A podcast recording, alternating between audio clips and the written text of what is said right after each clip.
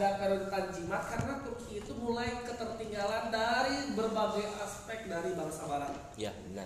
Ya, kayak gitu. Kenapa? Karena telat ikut revolusi industri juga gitu kan. Jadi enak di zona nyaman gitu. Enak di zona nyaman. Benar kan sih Pak? Sangat jumun kalau bahasanya. Iya. Tidak ingin berpikir lagi. Iya, tidak ingin berpikir lagi. Udah TW. Nggak mau bergerak lagi gitu. Jadi sedikit demi sedikit bangsa Eropa pun, wah ini Turki udah mulai malas nih.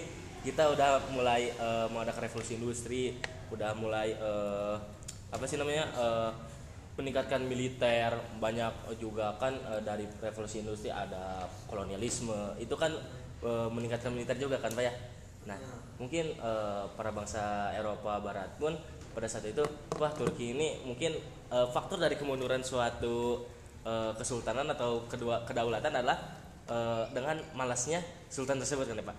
Banyaknya malas gitu ya, lebih nah terus udah itu mungkin Eropa pun berpikir bahwa Turki ini bisa dikendalikan dengan cara sedikit demi sedikit menguasai wilayah pesisirnya. Jadi dari mengambil wilayah sedikit demi sedikit mengambil wilayahnya dari Inggris, ngambil wilayah Ottoman gitu, Prancis. Nah gara-gara ya mungkin karena Ottoman juga bekerja sama dengan Jerman gitu Pak. Oke. Ini analisisnya bagus ya. Ya gitu. Bekerja sama dengan Jerman. Jadi waktu itu kan Jerman Nazi ya, invasi Nazi gitu ya. Sangat enggak mau gitu. Bangsa Eropa pun terkena dampaknya gitu dari Nazi ini ya. Banyak wilayah-wilayah dari Eropa dikuasai oleh Nazi gitu. Dan juga Ottoman pun bekerja sama dengan Nazi. Oleh karena itu, dengan caranya menurunkan Nazi demi sedikit adalah menguasai Ottoman menurut sendiri itu. Menguasai Ottoman yaitu menguasai negara ataupun kedaulatan yang bekerja sama dengan Nazi. Nah, karena Ottoman bekerja sama dengan Nazi, ya bangsa-bangsa Yahudi pun kaum-kaum Yahudi pun kembali lagi ke Yerusalem gitu, dan ditolakkan oleh Ottoman. Tapi oleh itu waktu itu Sultan Mehmed II kan, ya Pak ya, Mehmed II yang terakhir. Nah itu tidak bisa karena banyaknya feodalisme yang dilakukan oleh Inggris, yaitu mengambil hak tanahnya. Jadi feodalisme itu ambil hak tanahnya di Ottoman. Jadi udah diambil hak tanahnya, ya udah Yahudi tinggal di sini. Nah jadi mungkin itu salah satu faktor dari kemundurannya Ottoman itu. Oke, ada lagi? Mungkin sedikit menurutkan ya. Oke, ya. Kan Jerman itu sebelumnya belum Jerman seutuhnya kan? Ya, belum Jerman. Masih ada apa gitu. Ya. Nah, pas nyatu itu Rusia tuh dia tuh negara baru yang unggul gitu, beda sama yang lain. Kayak Inggris kan udah bertahun-tahun kan. Iya. Makanya iri itu negara lain tuh kayak iri gitu. Nah makanya buat nyari caranya itu Jerman tuh sekutu. Ya sekutu dengan Ottoman. Iya. Dibenci juga sama. Iya. Negara-negara lain. Cuman menariknya sih ada apa ya? Kan dulu tuh yang pertama kanselir itu Otto von Bismarck ya. Iya. Otto von Bismarck. Nah dia tuh juga udah bentuk aliansi gitu sama Rusia, sama Prancis gitu.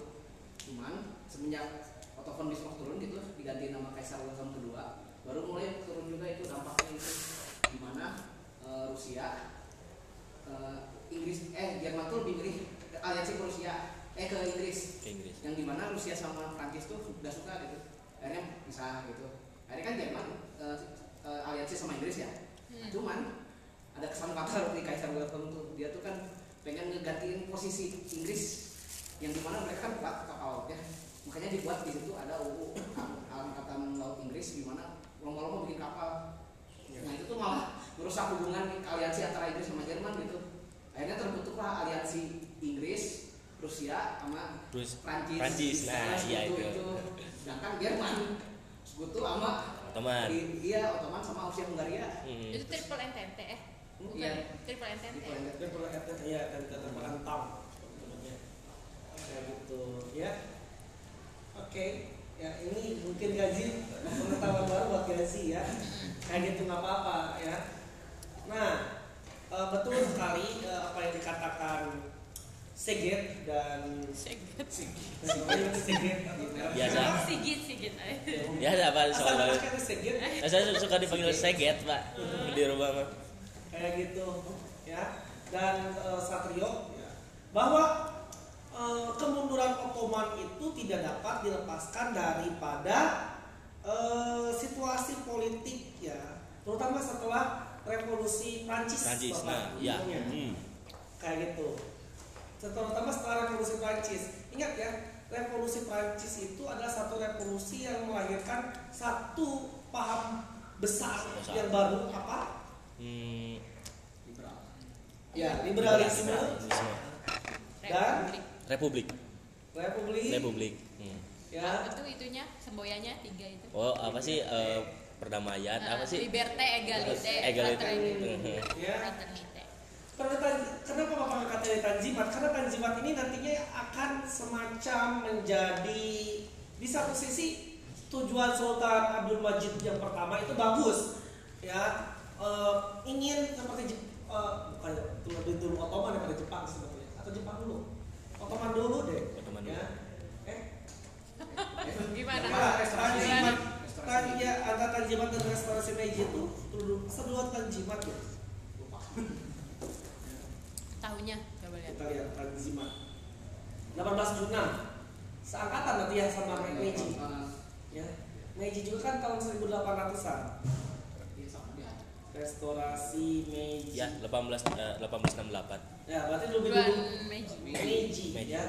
Kayak gitu. Tanzimat itu kan intinya bagaimana cara Turki itu bisa membangun kembali ya ketertinggalan. Sebab kenapa? Nyambung. Sebetulnya Bapak juga sangat excited ketika kemarin ada yang keren bahasa Afrika. Kalau bahasa Afrika ya, Afrika itu benua yang gelap. Hitam. Ya. Sama, tapi benua gelap itu mulai sedikit caang ya ketika banyak ya penjelajahan ya, bukan samudra ini mah, penjelajahan sungai ya kayak gitu kan. Dulu itu Ptolemeus itu kan menggambarkan peta Afrika itu hanya bagian Afrika utaranya saja, Mesir, Libya, Tunis, Aljazair sampai Maroko, hanya itu aja. Tapi kan ke bawahnya nggak tahu gitu, sampai nanti ada dimulai dari Kingston apalagi ada penjelajahan siapa yang menyusuri Sungai Nil, yang mencari apa sih hulu ya Pak? Iya, mencari hulu Sungai Nil. Bapak udah pernah nyebut itu teh? Iya udah. Itu berarti di atas ya? Iya di atas. Hulu Sungai Nilnya itu ada di Ethiopia, bukan? Tahu di mana? Hulu Sungai Nil ada di Afrika bagian tengah. Oh tengah. Hulu Sungai Nilnya itu ada di bagian Afrika tuh ada yang patung singgah sih, gak ada? Tropis.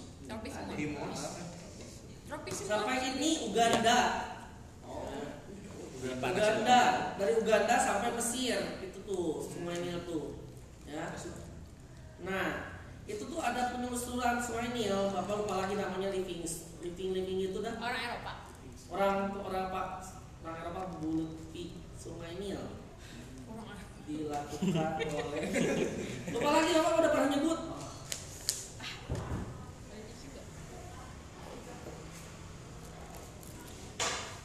ya, oke itu ya, nanti Bapak coba baca lagi.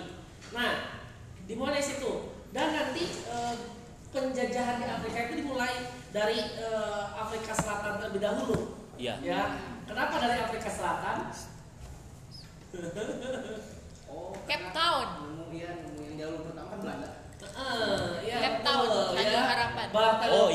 Bartolomeu Dias ya. Itu kan Dias bukan Dias. Ya, Bartolomeu Dias itu kan menemukan Tanjung Harapan. Istilahnya Tanjung Harapan. Dari Tanjung Harapan itu betul ya, sebelah sini.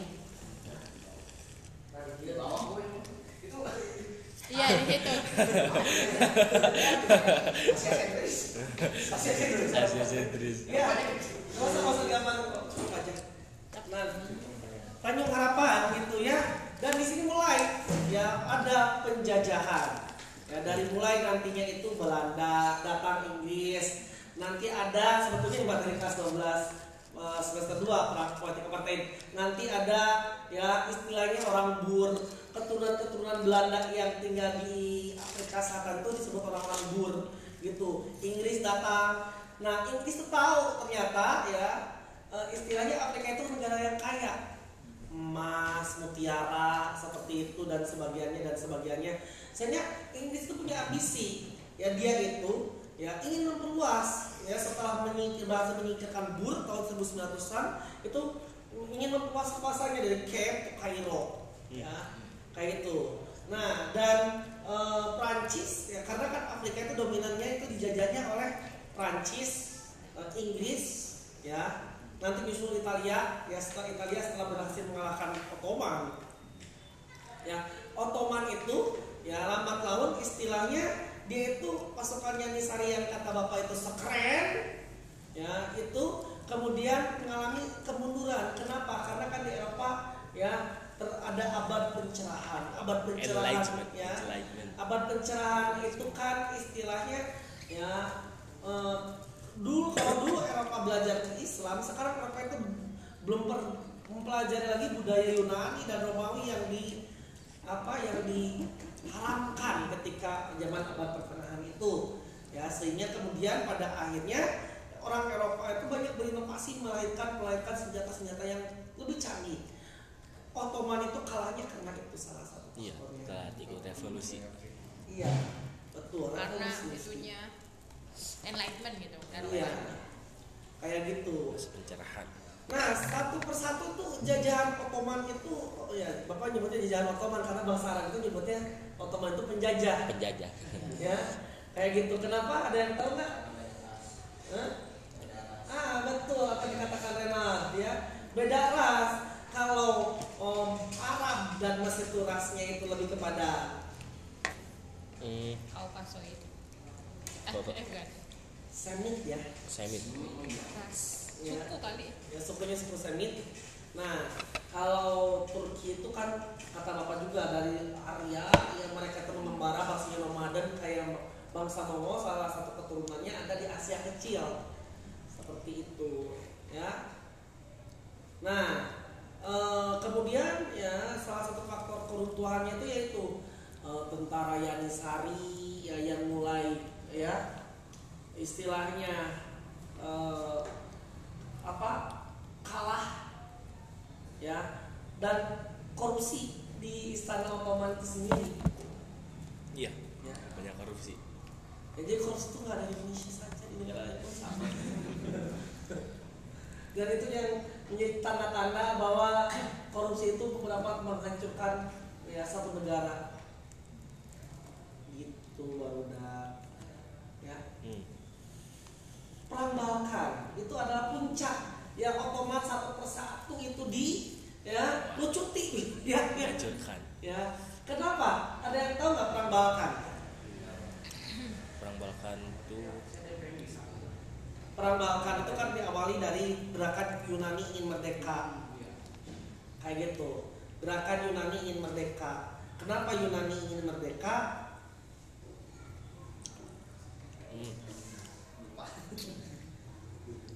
Ayo. Karena sudah terpengaruh bir gitu apa? Hah? Bir anggur. Bir anggur gimana? Jadi apa sih? Sudah nggak mau ikut aturan dari Ottoman. Iya, jelas. Pingin ada masyarakat Yahudi, gimana? Enggak sih. Mereka itu lebih kepada Kristen Ortodoks. Oh, Kristen Ortodoks ya. Ya. Yunani. Seperti itu secara agama itu berbeda. Ya, sehingga Yunani ingin merdeka daripada Ottoman. Ah, di komporan. Ke Inggris, tiga negara. Siapa aja tiga negara itu? Inggris, Prancis, Rusia. Iya, Inggris, Prancis dan Rusia gitu di komporan. Yunani merdeka. Bantuan ya. Itu masa perang dunia satu ya? Hah? Perang dunia satu. Ya, Yunani dikomporan ke Inggris, ya, Prancis dan Rusia, ya, karena ya mereka itu punya istilahnya kebencian terhadap Ottoman juga. Iya.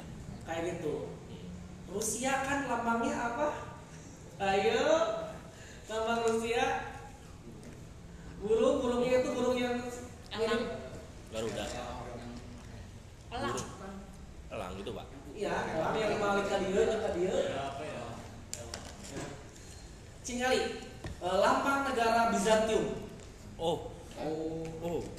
Mirip tuh jerlaman negara Rusia sekarang.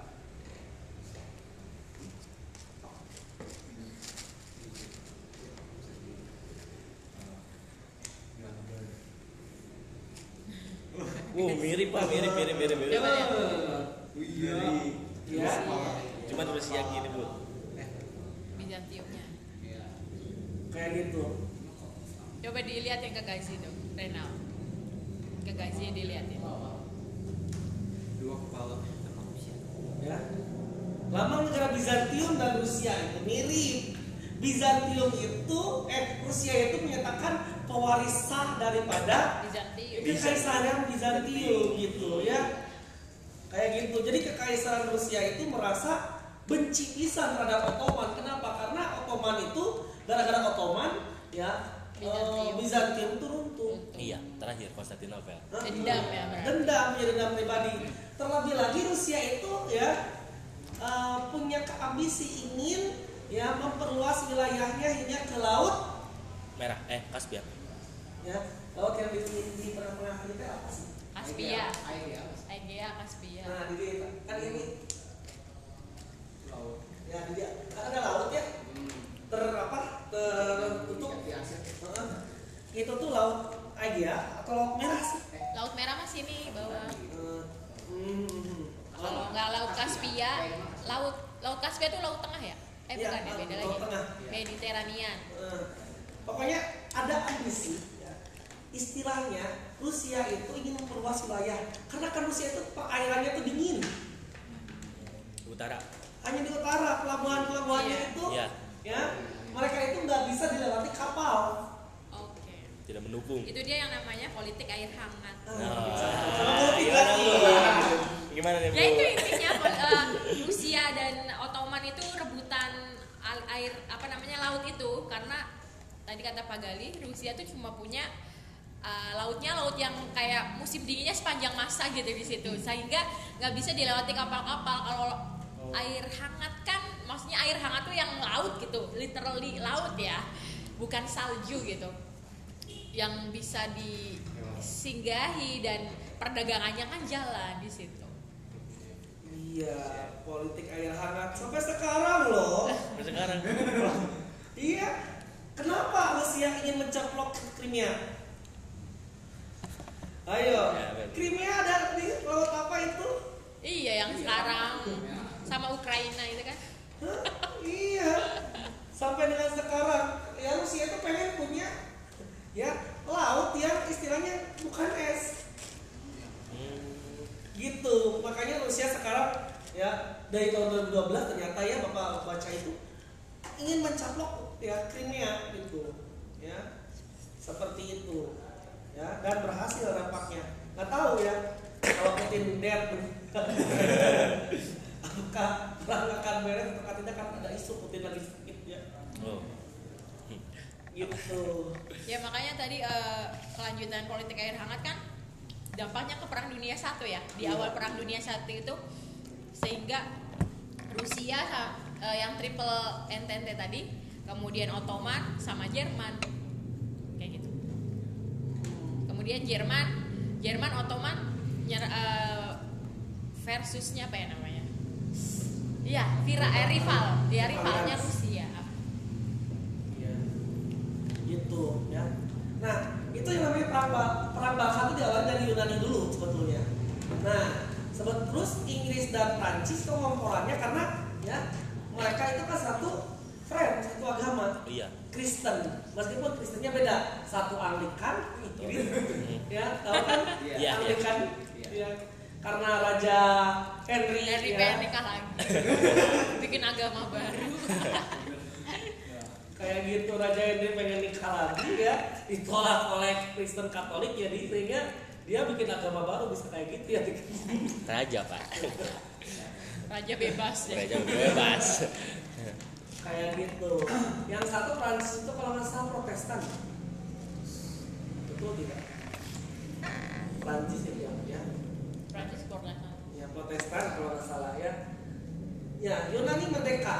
Makanya dia itu kalau Bapak kemarin sudah sedikit menyinggung ya mencoba meminta bantuan Mesir minta bantuan Mesir, seperti itu ya, minta bantuan Mesir ya, sehingga kemudian ya ada Muhammad ya Ali ya, kayak gitu. Dia itu jenderal perang yang ditempatkan di gubernur di Mesir. Oh. Ya, membantu Yunani, dan justru ketika membantu dia sadar bahwa ya perlu freedom juga, Mesir juga, sehingga pada akhirnya Mesir pun istilahnya melepaskan diri daripada Ottoman. Banyak loh nanti Italia juga bisa berhasil merebut Libya dan Tunisia. Ottoman itu ya di tahun 1900-an itu hanya wilayahnya itu hanya Timur Tengah saja, dan Konstantinopel, Istanbul ya, kayak gitu. Segitu gedenya jadi tinggal itu ya, kalah sama Eropa. Kalau Prancis direbut sama Mesir jadinya sama Prancis ya. Mesir sama Inggris. Inggris. Oh iya lupa. Dengan Fir'aun ya. Mesir itu nantinya dinasti Alawiyah lemah, nah di sana masih Inggris mulai masuk. Gitu.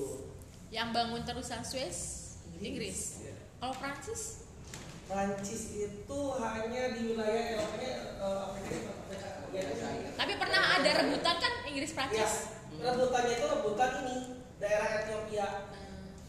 Gitu. Ya, daerah Ethiopia. Gitu. Ini materi menarik loh, iya. Kayak gitu.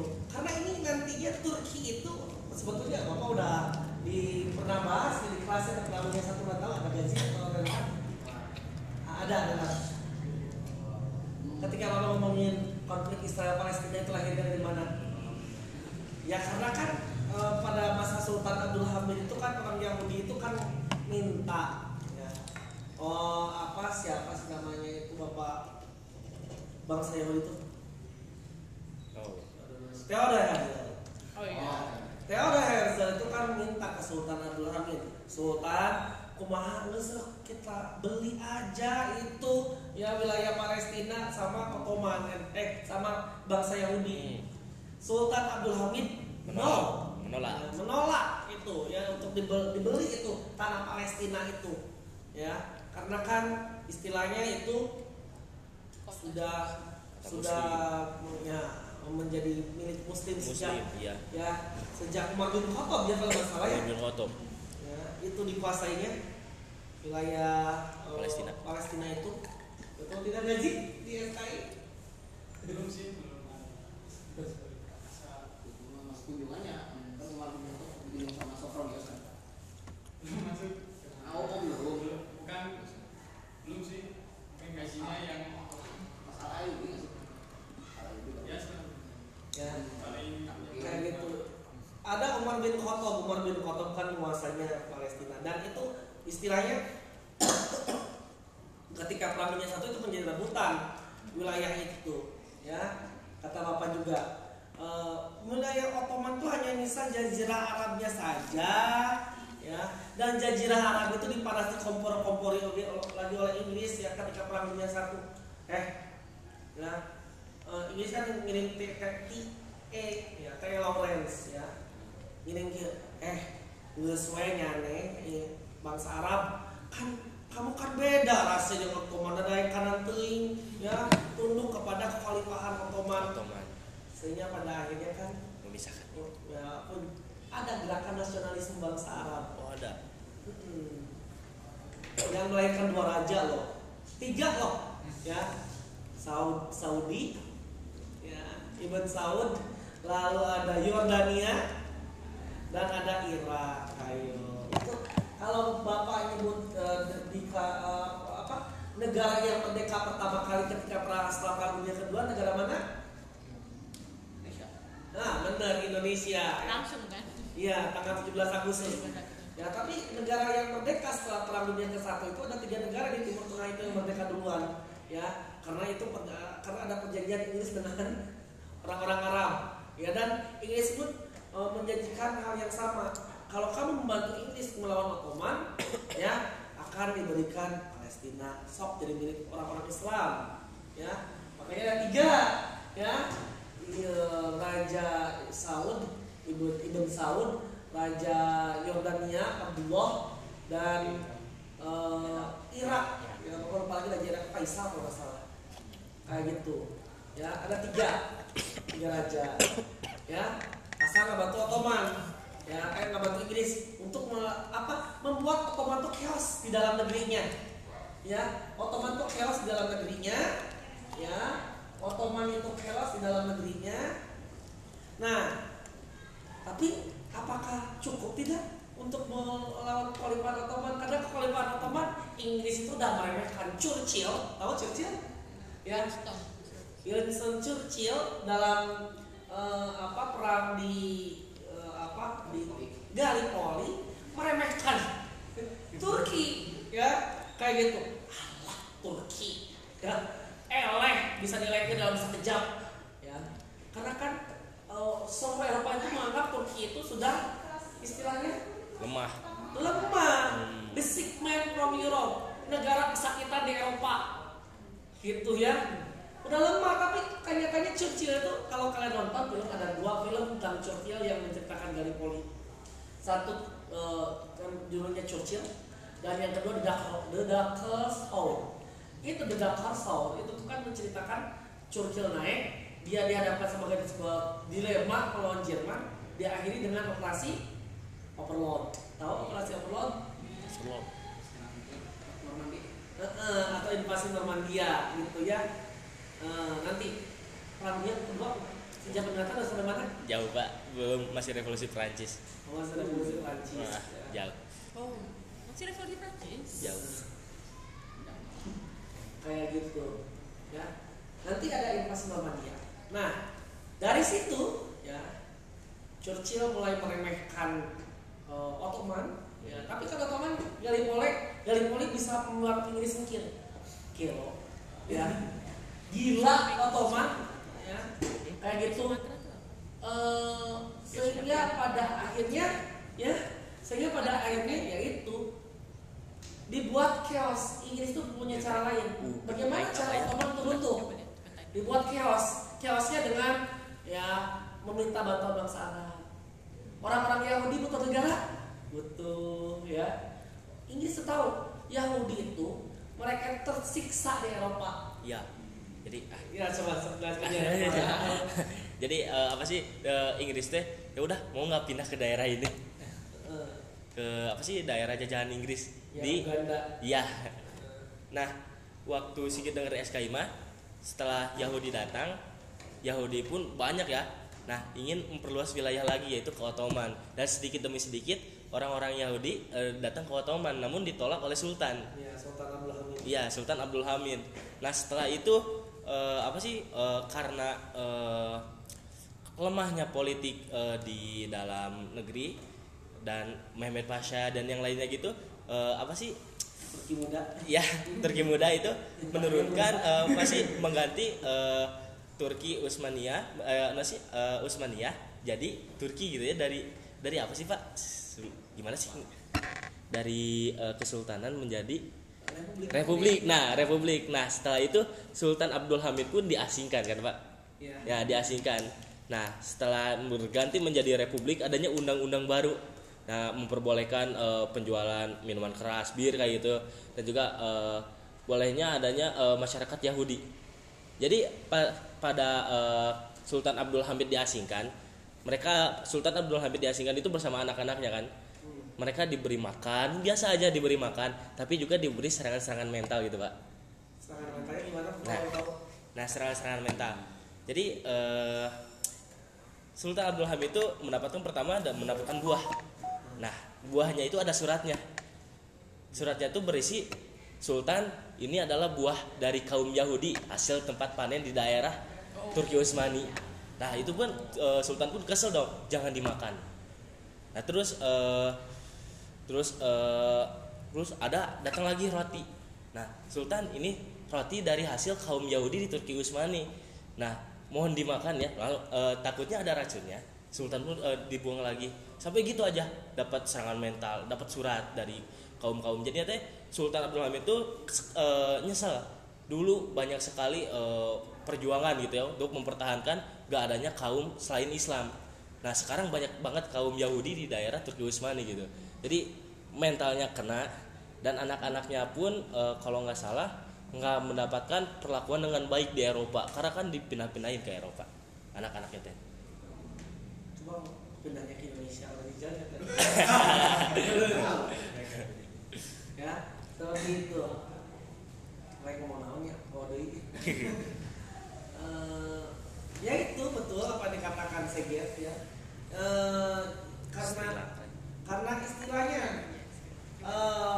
Inggris itu merasa nggak cukup dengan bantuan bangsa Arab itu, sehingga pada akhirnya yaitu minta bantuan bangsa Yahudi. Ya. Bangsa Yahudi butuh negara awalnya, ya Inggrisnya mikir ya karena udah ada janji dengan orang Islam, ya kayak gitu, sehingga Inggris itu nolak coba ke Uganda. Uganda ditolak oleh Herzl, tapi pada akhirnya nanti ketika Herzl apa ada deklarasi Balfour.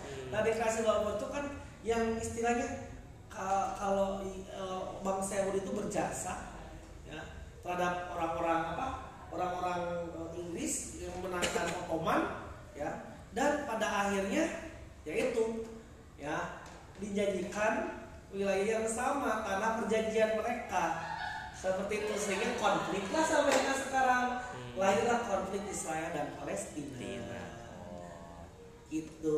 Tapi yang menarik, kenapa Ottoman itu istilahnya apa ya, ikut-ikutan dalam ya urusan ya, politik rangnya satu, padahal nggak ada kaitannya loh. Apa ya? Ada yang masuk cokologi, boleh masuk cokologi. Tapi Yahudi itu asalnya dari Timur Tengah kan Pak? Iya. Orang Yahudi itu asal Timur Tengah. Sebetulnya satu keturunan dengan kita itu. Keturunannya itu Nabi Ibrahim. Ya. Ya. Nabi Ibrahim kan punya anak berapa anak gitu, lupa lagi. Sorry salah, apa anak. Nabi Ibrahim itu punya dua anak, ya, Ismail dan Isa. Ismail itu ya dia itu dibawa oleh Nabi Ibrahim ke wilayah satu lagi sama Siti Hajar. Sama Siti Hajar. Anaknya. Boleh. Biar Bapak dia sepengetahuan apa aja.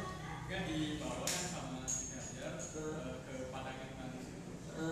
Buat kayak yang ditinggalin gitu berduaan sama Siti Hajar.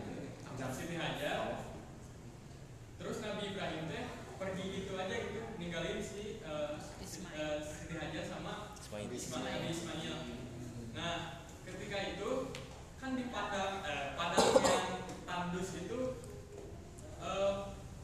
saking panasnya Nabi Ismail ini kehausan ketika Siti Hajar itu mencari air dengan cara apa? Menaiki lari Safa Marwa. Terus setelah itu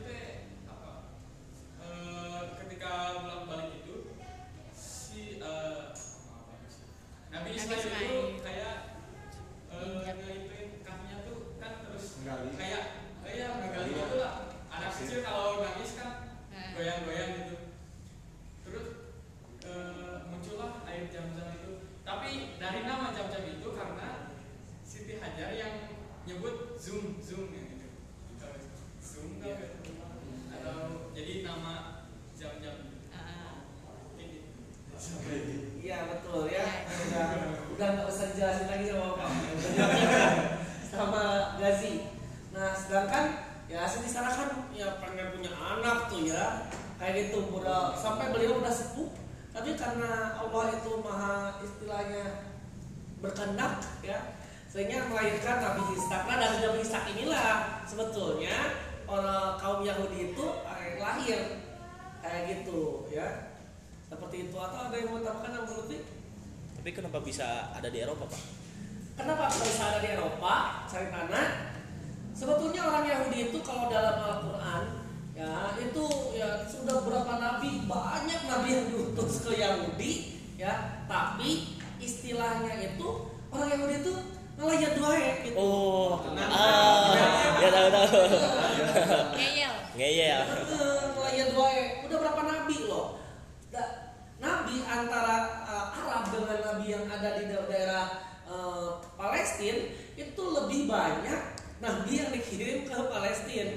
Ya, coba tanya ke Pak Asep Setia di sini. Kan Nabi Muhammad itu yang pertama dilahirkan di tanah yang tanah situ yang di dan itu keturunan langsung dari Nabi Ismail. Iya. Kayak gitu, ya. Nah, seperti itu. Nah. Sampai Allah itu mengazab bangsa Yahudi, jadi azab, ya, menjadi budaknya Fir'aun, ya. Tapi Allah merasa kasihan sehingga kemudian diutus Nabi Musa. Nabi Musa ketika menerima wahyu dari Allah di Bukit Tur Sina, betul nggak? Iya. Ya. Kalahkah? Gimana Barat? Boleh Om? Kalau setelah dari saya sih kisah dari Nabi Musa tuh kan, ya Fir'aun tuh kayak melawan gitu kan, kayak ramal gitu. Nanti ada seorang bayi bakal lahir pada suatu saat akan apa sih mancurkan gitu lah keadaan Fir'aun gitu. Terus teh kalau salah tuh Raja Fir'aun tuh menyuruh setiap ada yang bayi bunuh semuanya. Ya bunuh semua. Terus siapa ya ibunya tuh? Itu siapa sih ibunya? Istrinya. Iya. Oh ya Pak, jadi bayi Musa itu dijagain dan disembunyikan gitu, jadi dia aman dari Fir'aun setahun gitu lah. Ya. Oke, boleh. Nah, tapi memang fokusnya ke Bukit Tur Sina ya. Setelah Nabi Musa itu ya ketika menerima wahyu ada yang udah menyembah berhala lagi ya, sapi kalau nggak salah ya. Nah, sampai dihukum diajak lagi ya kuduna dari Tur Sina ke Palestina itu adalah ya beberapa hari, diajak sampai berapa puluh tahun, 200 tahun, 20 tahun deh kalau nggak salah. Sampai Nabi Musa pun nggak bisa ngicak berwafat juga Nabi Musa itu di tengah jalan kalau nggak salahnya, bener kan? Ya malu ada anak iki ya gitu. Nah, itu azab pertama dari Allah.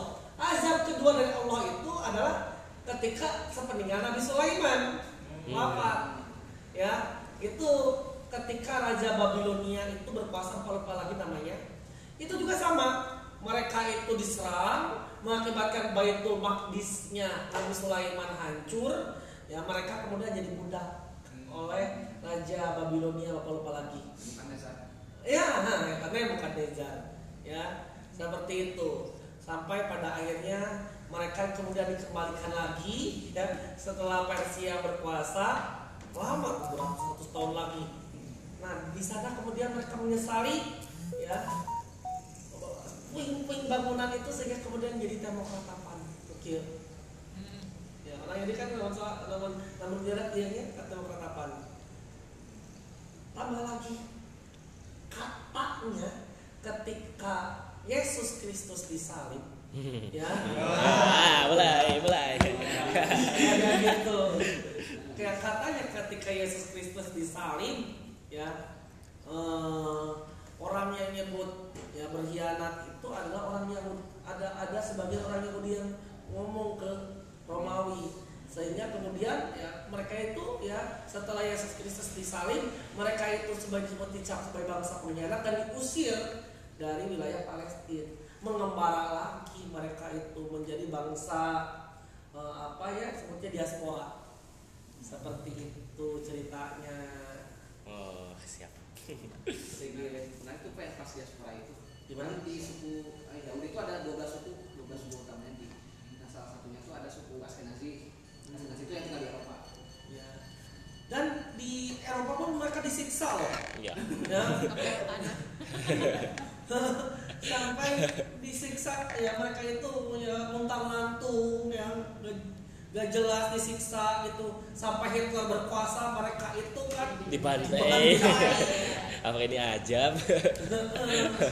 Kalau Holocaust itu kan dibantai besar-besaran ya orang-orang Yahudi itu. Ya. Seperti itu sampai ya ada seruan daripada ya Inggris ya untuk bisa pindah ya berdiaspora ketika Perang Dunia Kedua ya semakin banyak yang berdiaspora dari Eropa ke wilayah Timur Tengah ke Palestina gitu ya gitu. Awalnya numpang ya di situ. Numpang ya tapi kan mereka itu kan mendirikan negara pada akhirnya tahun 48 Israel. Yes. Tadinya duntang lah. Tapi beberapa tahun kemarin ini ada kayak kerjasama Turki sama Erdogan itu sama Israel yang mendatangkan Turki. Sempat tahu? Lupa. Kalau nggak salah nggak tahu buat apa? Ya sebetulnya diplomasi atau gitu. Sebetulnya Israel itu kan yang belum memiliki hubungan diplomatik itu tinggal Indonesia dan Saudi Arabia. Yeah. Makanya Israel itu mencoba membujuk Indonesia, ayo Indonesia udah memiliki hubungan diplomatik dengan kita gitu. Pernah Indonesia tuh mau diplomasi ya, yang pas masa Gusdur. Apa tuh ya pemikiran Gusdur? Cerdas juga sih Gusdur. Oh iya, kata Gusdur, kalau kita ngelawan kata Gusdur ya, tahu sendiri kita pemikiran Gusdur itu kan ya, lain daripada yang lain. Iya benar. Ya kan? Terlalu istimewa. Kata Gusdur ini agak cerdas juga sih, bukan agak cerdas, sangat cerdas. Pas masa Gusdur itu udah pengen kita buka kerjasama aja, udah kita buka diplomasi aja sama Israel. Nah di situ kan pada protes tuh ya dari di kalangan pemerintahan atau rakyat. Kalau kata Gusdur lah. Kalau misalnya kita di pihak lawan, kemudian kita nggak boleh kita nyerang terus Israel, suruh jangan nyerang Palestina itu sampai kiamat pun katanya, ya nggak bakal nurut Israel. Tapi kalau kita masuk ke dalam hatinya dia, terus kita ajak baik-baik, kita bujuk ya kan. Mungkin bisa terjadi kata Gusdur kayak gitu. Mudah sekali ucapannya. Ya namanya Gusdur kan kalau kata Gusdur ya gitu aja kok repot. Gitu. Itu pernah sepintas ya, tapi akhirnya kan karena nggak disetujui banyak pihak ya. Jadi kita nggak gagal juga untuk diplomasi dengan Israel. Sampai dengan sekarang. Iya. Tapi ya menarik membahas hubungan Indonesia dengan Israel itu. Dia nggak punya hubungan diplomasi, tapi zaman Soeharto senjatanya dari mana? Dari Israel. Dari Israel gitu. Ya. Dan sekarang maksudnya bisa gitu Israel menguasai hampir seluruh dunia ya kan. Bahkan Amerika aja disetir sama Israel. Isinya gedung putih, isinya pemerintahannya orang-orang Yahudi semua sekarang. Iya. Kan Hitler ketika Holocaust pernah ngomong, saya sisakan beberapa orang Yahudi yang agar kamu tahu gimana itu orang-orang Israel. Kalau nggak salah Albert Einstein termasuk. Iya. Albert Einstein yang nyebut atom. Albert Einstein Yahudi. Ya. Mungkin Satrio lebih tahu tentang Einstein. Boleh. Nanti sih pas nemu teori yang relativitas. Dulu ngiranya itu apa ya? Matahari itu kan alam semesta terus diem gitu. Terus pas dulu tuh masih jadi pegawai itu asdos gitu, asisten dosen gitu. Terus tidur gitu mimpi gitu bahwa matahari itu ternyata gerak gitu. Ternyata betul mimpi. Dari mimpi terus jadi dibuktiin teori terus bener gitu. Jadi ketemu teori apa yang energi gitu. Sama dengan MC kuadrat. Iya, ya kayak gitu ya. Gitu. Karena ketika Mas Ottoman masih mau tidak mau kita akan ngomongin Yahudi. Iya. Jadi faktor utamanya Yahudi. Gitu dan terakhir kan ada selentingan. Katanya Mustafa Kemal Atatürk juga kan Yahudi. Iya. Konspirasinya. Gitu. Makanya ngebuat Israel jadi negara sekuler gitu. Kok Israel? Turki. Tapi menurut kalian setuju nggak bentuk Turki kayak sekarang lebih sekuler gitu? Apa penilaian kalian tentang Mustafa Kemal Pasha Atatürk? Harus ke Turki dulu kayaknya, biar tahu gitu. Gimana? Ya, bangsa orang Turki itu begitu menghormati Mustafa Kemal. Iya. Tapi Boleh, mungkin Satria udah getek dari tadi. Sebenarnya di dalam politik juga sih, karena kan waktu itu kan Islam lagi turun gitu ya, makanya orang-orang Asia milih buat jadi sekuler gitu ya, didukung sama negara-negara lain kan, itu kan udah mulai republik itu, mulai muncul sekuler kayak Inggris itu, Amerika yang didukung ini jadi sekuler gitu, dan berhasil gitu kan, masjid-masjid apa ditutup gitu, bahkan Hagia Sophia pendiri museum jadi museum sempat jadi kandang. Oh iya,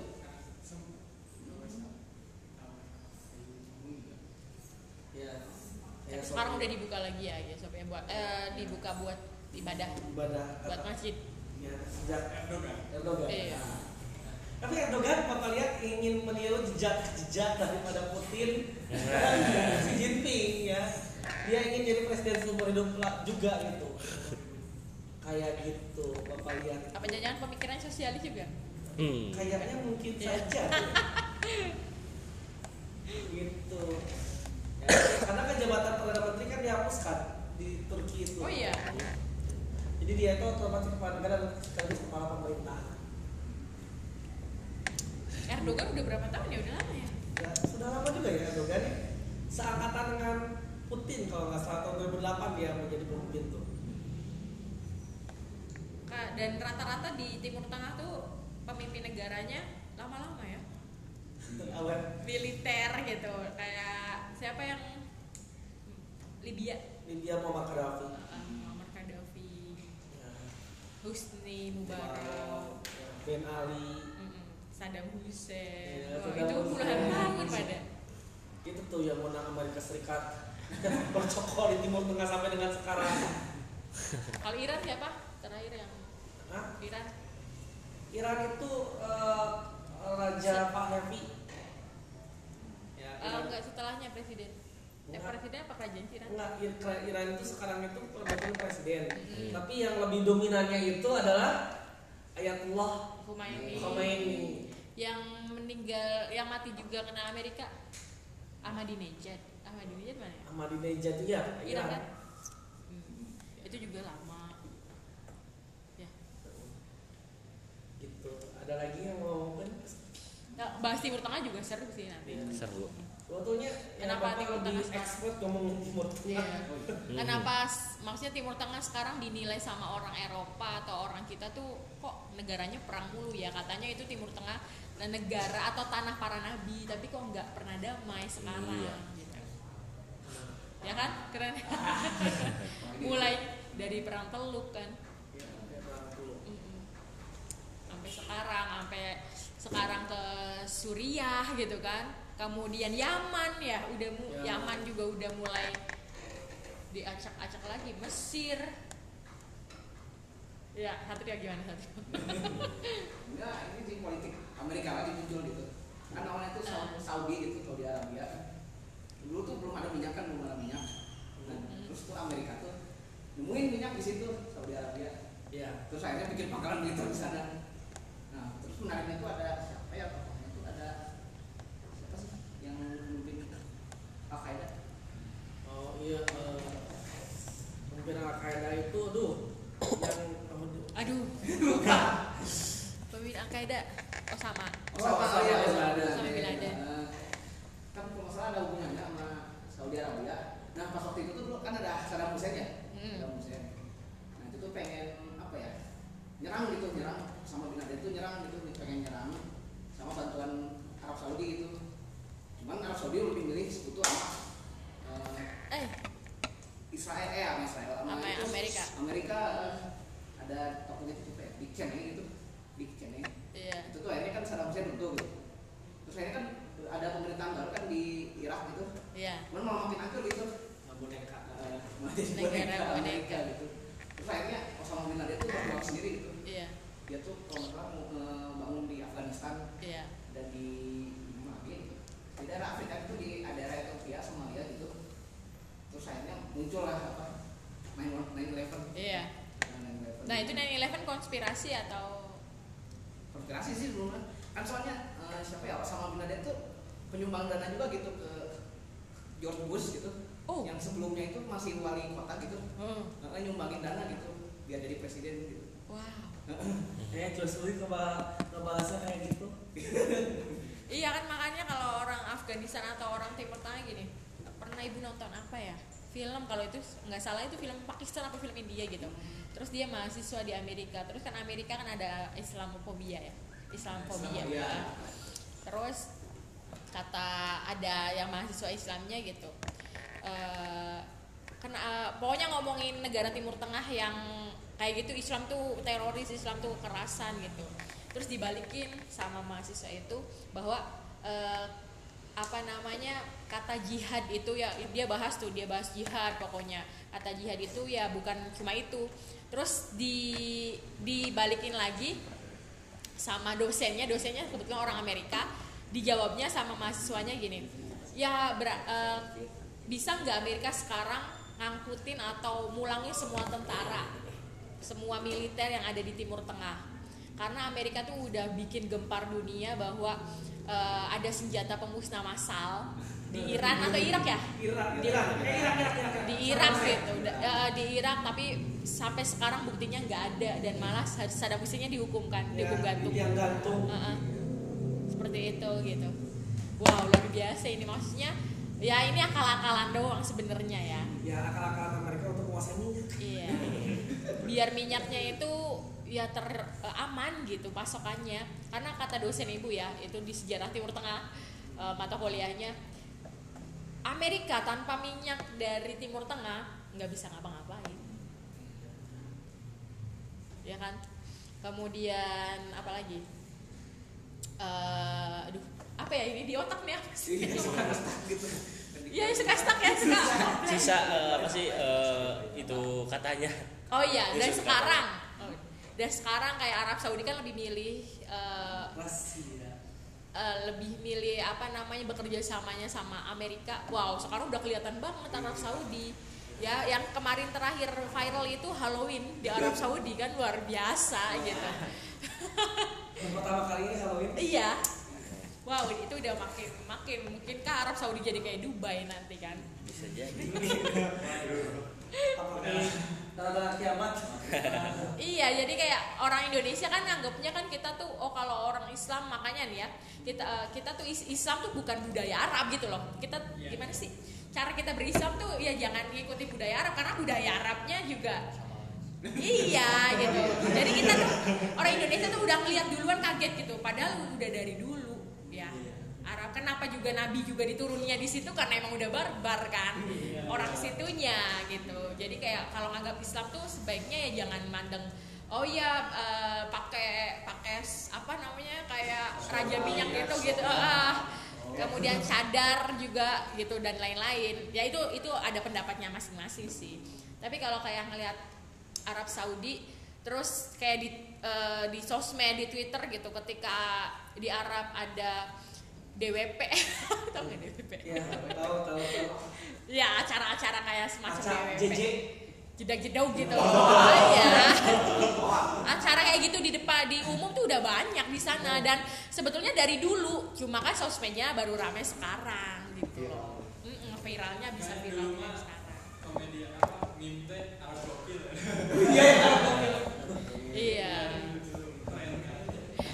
Dan kayak sayangnya tuh kalau orang-orang sini yang kurang literasi atau kurang paham antara membedakan budaya Arab, bahasa Arab dan Islam, ya itu yang fatal gitu. Ketika di sosmed juga rame bahasa Arab jangan dibercandain. Lah, terus orang Arabnya bercandanya pakai bahasa apa gitu kan? Ada loh orang yang berpikirannya kayak gitu. Seperti itu. Dan sekarang kayak makin, emang sih di satu sisi kayak di fasilitas umroh dan haji ya, fasilitas di Mekah dan Madinah juga makin modern, tapi di sisi lain kan kayak makin kok lebih banyak gedung-gedung tingginya gitu daripada Ka'bah itu sendiri, bener gak? Benar. Dan bahkan pernah ada musibah yang tren jatuh ya. Oh Ka'bah iya. Itu tahun berapa tuh ya? Pelaksanaan haji banget. Iya. Pelaksanaan haji sehingga banyak korban di situ. Nah makanya semua nyorotinya ya pemimpin Arabnya gitu, kok bisa gitu loh, kayak gitu. Gitu. Apakah ya takutnya sih ya Amerika berarti kan udah berhasil gitu, masuk sampai segitunya. ke daerah-daerah Timur Tengah. Di sisi lain dia juga ngajak perang terus di daerah-daerah minyak, tapi di daerah-daerah yang kaya juga kayak Dubai, Arab Saudi udah bisa menyusupi paham-paham modernisasi dan liberalnya itu loh.